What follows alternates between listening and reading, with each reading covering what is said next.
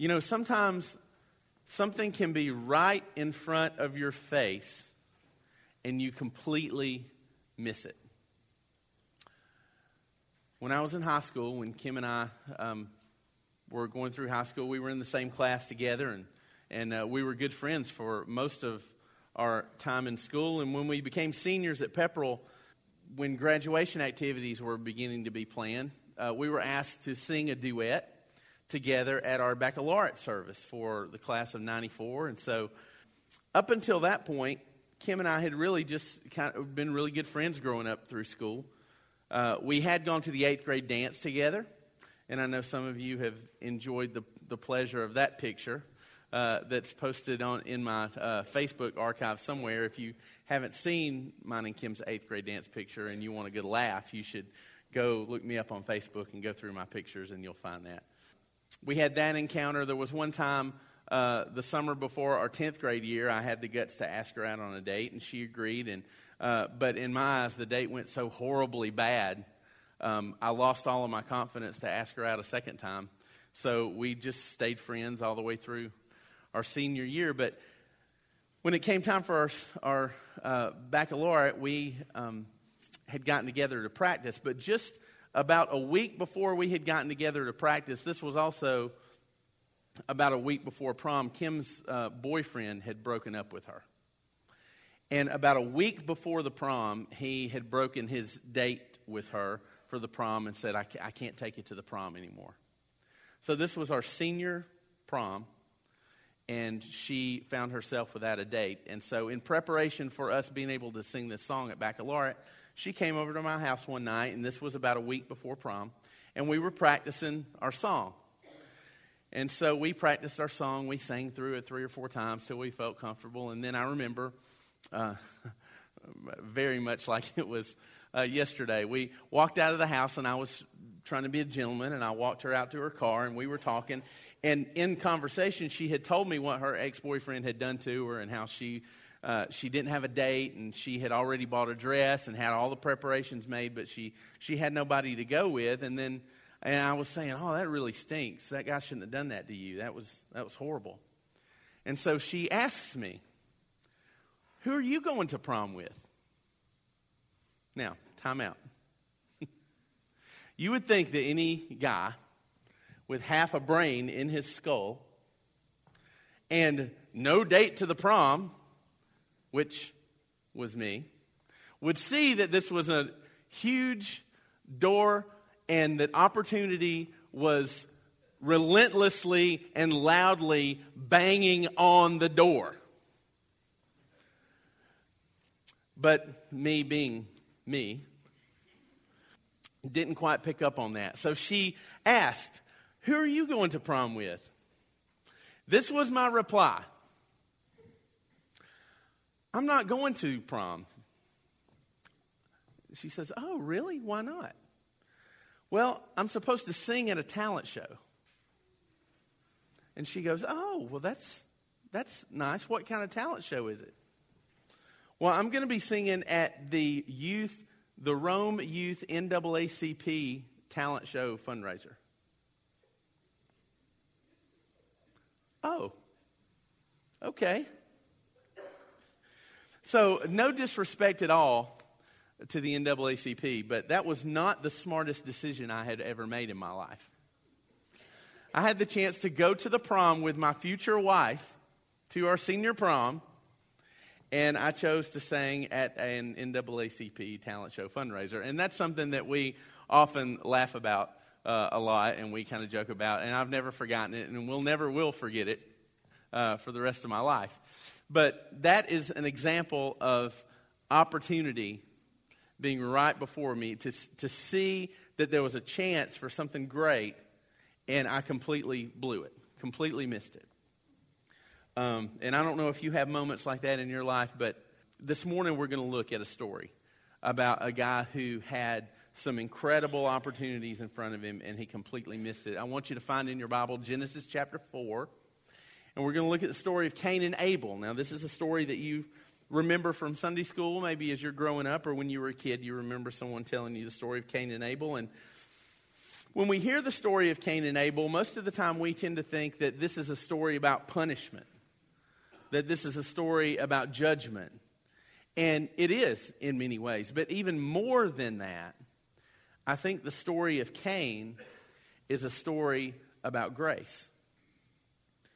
It's a, it's a story that shows the incredible patience and grace of God in the life of those of us at times who are completely clueless and have no idea of what God is presenting to us and laying before us. So I want you to look with me in Genesis chapter 4. We're going to begin in verse 1 and kind of take a look at this story. Verse 1 in chapter 4 says this It says that Adam lay with his wife Eve, and she became pregnant and gave birth to Cain.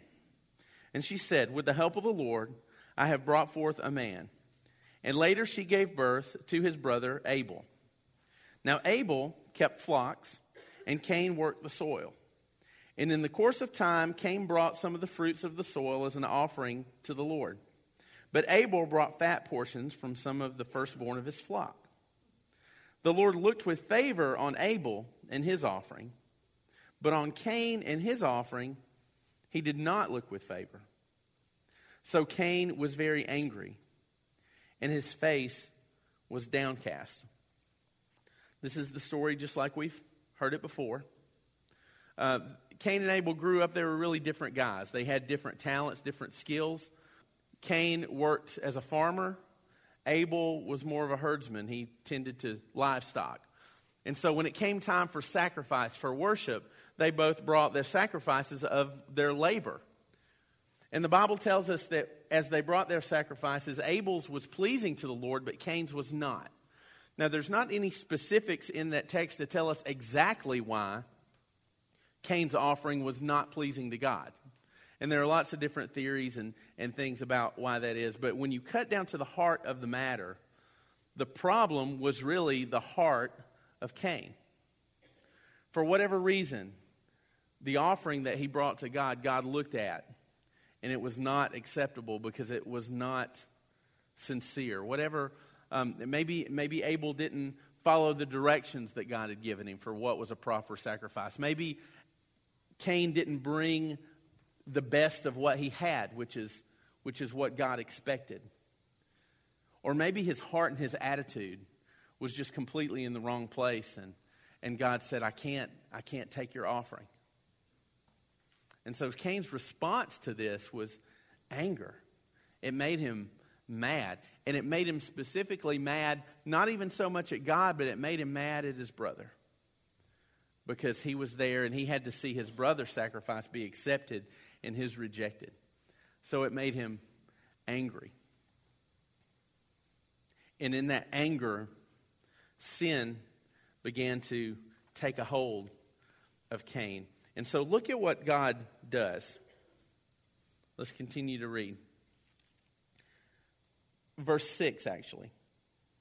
Then the Lord said to Cain, Why are you angry? And why is your face downcast? If you do what is right, will you not be accepted? But if you do not do what is right, sin is crouching at your door. It desires to have you but you must master it. Now, let's take another time out. This is chance number one. This is the first opportunity that God is introducing grace to Cain. He sees that this emotion of anger welling up in him, and he sees the danger of the sin that is about to overtake Cain, and he stops and he says, Look, Cain, I'm going to give you a warning. And if God was not a gracious God, he would not give Cain a warning about what was coming. And if God was not gracious to us, he wouldn't give us warnings when we get too close, when we get too comfortable with sin that is about to take us over. And there's a couple of reasons that God has to give us warnings in our life, and that, that he had to give Cain warning here in this case. One is because sin is aggressive. I think sometimes we picture sin as being something that's just a stumbling block for us or just something that's supposed to make it difficult to live a Christian life. But that's not really the case. The, the purpose of sin is not to mess up your witness as a believer. The purpose of sin is not to make you look bad to other people, and the purpose of sin is not to ruin your reputation. The purpose of sin is to destroy you.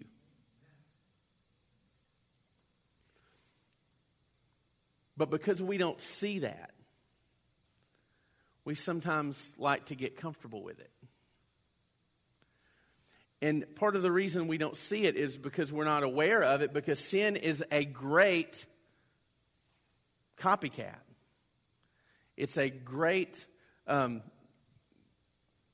disguise. Sin will always hide its true identity. Sin always comes to us and disguises itself as something that's right. Sin will disguise itself as something that's true. And then sometimes it will disguise itself as something that is deserved. How many times before you found yourself in the middle of a sin, you've had this thought, well, I deserve this? Satan will use that one against us a lot. Well, you deserve to have this. You deserve to enjoy this. You deserve to be with this person. You deserve to do that. You've worked hard. People haven't treated you right. You deserve that. And sin will disguise itself. It never comes at you head on as something that's going to take you down because you would know to have your guard up. It's kind of like those lions on the Discovery Channel. They just kind of sneak and they sit and they lie and wait. And they look for that perfect opportunity. That's the kind of picture of sin that God is giving Cain. He says, Sin is crouching at your door. It's waiting for you to walk out of the house so that when you least expect it, it's going to take you over. It's not something that just wants to be an inconvenience or just wants to make your life difficult. It wants to kill you. Cain, pay attention. This anger that's coming up in you is going to kill you.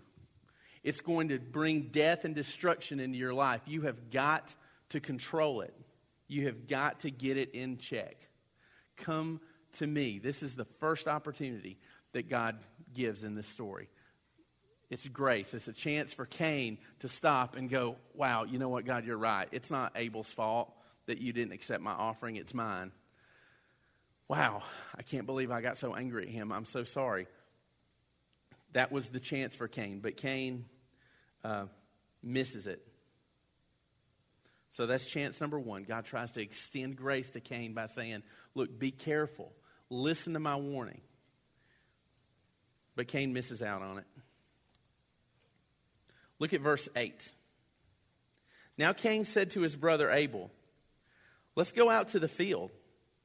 And while they were in the field, Cain attacked his brother Abel and killed him. So obviously, the anger that was rising up in Cain began to get a hold of him. It began to control him to the point where now, in cold blooded murder, he kills his own brother. So, how does God respond? Look at verse 9. Then the Lord said to Cain, Where is your brother Abel? Where is your brother Abel? Why in the world would God come to Cain and ask him, Where is Abel? God knows exactly where Abel is. God knows exactly what Cain has done. What in the world is he doing? This is chance number two. He's given Cain the chance to come clean, the chance to confess, the chance to say, God, I know where he is. He's, he's buried over in that field because I got so angry and I couldn't control my anger and I just took a rock and I smashed his head in and it killed him. And and he's it, it, it was a chance for Cain to confess to to receive the grace that God had for him. God was extending his hand again, but Cain's response, again for the second time, I don't know, he replied. Which was a lie. And then he follows up the lie with, Am I my brother's keeper? So Cain gives a response that shows us two things he's apathetic and he's arrogant. He's apathetic because he says, I don't know. I don't know where he is. Most of the time, when, uh, when I was a kid and I had done something and I knew I was going to get in trouble, and somebody comes to me and said, Who did this? What did, what did you say? I don't know. Nobody had to teach you that. That was just part of your natural response. Well, who broke this dish? I don't know. I didn't see it. So in this case, Cain is kind of doing that, but I think even more than that, Cain is, is not only saying, I don't know, he's saying, I don't really care, God. His anger has welled up so much in him, he's come to a point where he doesn't even care. And he goes, I don't know. And I don't really care. And then he takes that a step further and he has this arrogant response to God. And he says, Am I my brother's keeper? Basically, to say to God, Look, am I my little brother's babysitter? Is it my job to keep up with him and where he is and what he's doing? He still has this anger and bitterness toward his brother even after he's dead. Is it my job to keep up with him? I'm not responsible for him. And so he just flat out lies to God with this arrogant attitude. Sin will affect us in the same way sometimes because its presence in our life will convince us that it's there because of somebody else, not because of us. Like, think about it. If Cain kind of gets this honest because there's Adam and Eve before that. And when they broke God's law and God came with a chance for them to be accountable for what they had done, what does Eve say? Well, it was the serpent. He tricked me. It's his fault. And so then when Adam is called to give an account as the one who was supposed to be taking care of Eve too, he doesn't just really blame Eve. I don't know if you've ever noticed this, but he kind of blames God. And Adam says, Well, it was that woman that you gave me, God, that tripped me up. So she, she, she messed me up. It's her fault, but she, you gave me her. Before she showed up, I was all by myself. I didn't have anybody to influence me, but now you gave me her and she kind of messed things up for me. So maybe it's kind of your fault, God. Sin will convince us that whatever we've done, whatever we're caught in, whatever bad choices we made, wasn't our fault, that it was somebody else's. Well, your parents were bad. It was because this person didn't treat you fair. This person wasn't nice to you, or this person betrayed you. So, no, no, no, no. I think that when God is asking Cain, Where is your brother Abel? what he's really asking is, Cain, where are you? Where, what are you doing? This has this is completely dragged you. This is dragging you further and further away. You're like a carcass that the that the wolf is just dragging away. What is going on? So at this point, God decides to let the circumstances of Cain's choices play out. Because God is a God of justice, God is a God of right. And so he has murdered. So there has to be a consequence for his sin, there has to be something to happen. But here's chance number three. So he's, he's missed the warning of God first. Now he's responded to the, to the second chance that God's given him with this arrogant, apathetic answer. And then look at, look at verse 10. The Lord said, What have you done? Listen, your brother's blood cries out to me from the ground. Now you are under a curse and driven from the land which opened its mouth to receive your brother's blood from your hand. When you work the ground, it will no longer yield its crops for you. You will be a restless wanderer on the earth. God gives him judgment, punishment. He says, Because of your actions, because you've made a series of bad choices, Cain, this is the result of that. And the thing that Cain was best at was taken away from him. He was a farmer.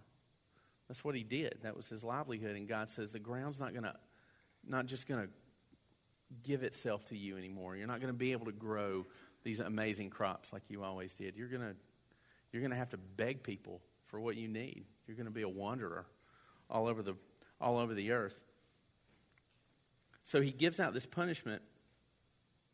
And then look at Cain. This, this was the third chance. Now, you would think, you would think at this point that if you had gotten caught, like you're, you're, you're, you're caught and, and punishment is being given to you, at some point you're going to realize I did something wrong.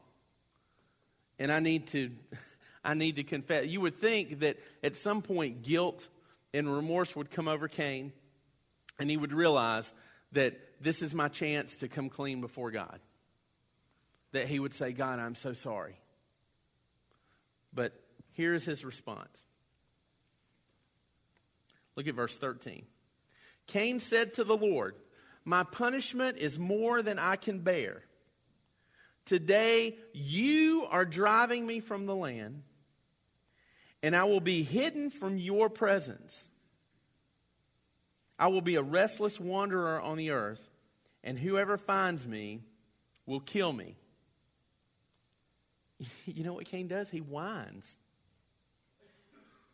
He begins to whine and complain to God about how horrible the circumstances are going to be for him from now on. God has allowed judgment to come into Cain's life, and he's resentful of it. And he gives this selfish complaint. He blames God for the judgment that he's brought upon himself because of his bad choices. And I find more often than not, we tend to do that. Same thing. We make bad choices. God gives us warnings as he did Cain, maybe multiple times as we're pursuing a certain path or we're flirting or dancing with this certain sin in our life and we're getting a little close and we're getting a little comfortable and God says you better watch it. It's like a lion, it's about to take your head off. Get it in check. And we go, "No, it's not that big a deal." And we dance around it some more and then we and we start to enjoy it and then we're kind of in it again. And then something bad happens. Sin begins to show itself for what it really is something destructive.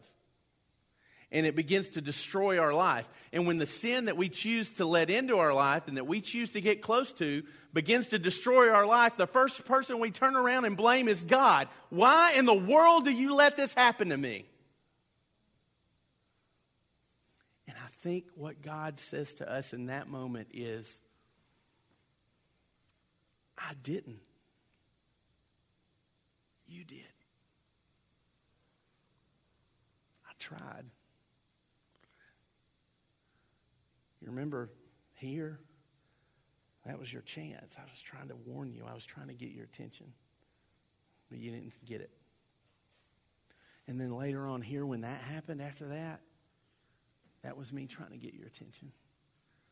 I was trying to, that was the life preserver. I was throwing that rope to you, trying to drag you out of that. It was like quicksand. It was like it was sucking you in. And you just ignored me. And then here's this moment. You remember this? That was my grace too. And you missed it. And over and over and over until sin begins to take its, its true nature comes out in our life and then we turn around and complain to God. And that's what Cain does. Oh, this punishment's more than I can take, God. I didn't ask for this. This is not what I wanted. I think, I think God would say to Cain, This isn't what I wanted for you either. But you kept ignoring me. You kept disregarding my warnings. You kept missing the grace I was trying to show you, and you just ignored it over and over. And sometimes in those moments when sin starts to destroy our life, we start feeling bad and we start feeling sorry, maybe for the things that we've done, and we think, man, this isn't what I wanted.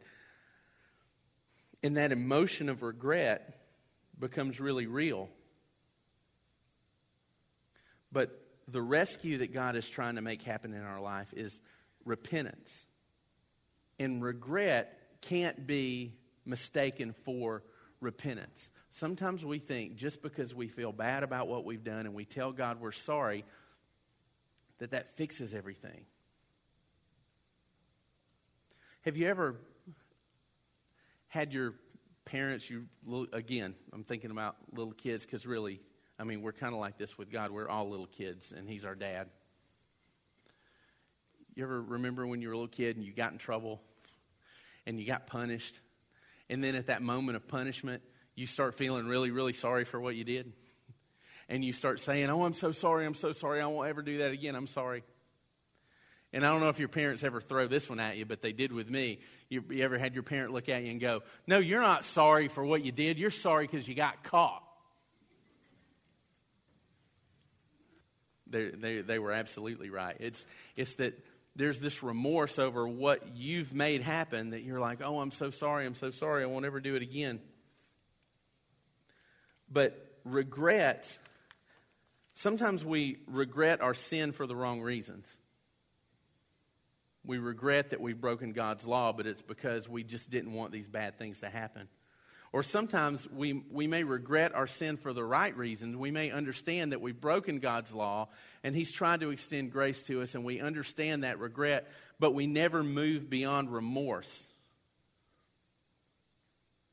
to repentance repentance is not about remorse, repentance is about removal. God says, I want that gone out of your life. You're not strong enough to get rid of it on your own. You're going to need me, but you're going to have to take some steps toward me and come to me because I'm your father and I'm the one that's going to help you take control of this. You can't do it. And so repentance is that turning to God and saying, I can't handle this anymore. I was playing around with this and I thought it, I was strong enough, but it is it's latched onto my arm and I can't get it off and I need you to save me. And so Cain still though in this story he still refuses to do that. And he's trusting in his own ability to survive and, and go out and, and take care of himself. So he whines to God and he says, Oh, this is too bad. This, these circumstances are too harsh, God. I can't take it. And then verse 15 God is still gracious to Cain. I'm, now, I'm thinking at this point, and this is so why I'm not God, I would want to look at the guy and go, I'm done with you, pal. Like, I've heard enough of your whining. Just don't even bring that to me anymore. I'm, I'm done. But this is how God replies to Cain. Verse 15. But the Lord said to him, Not so.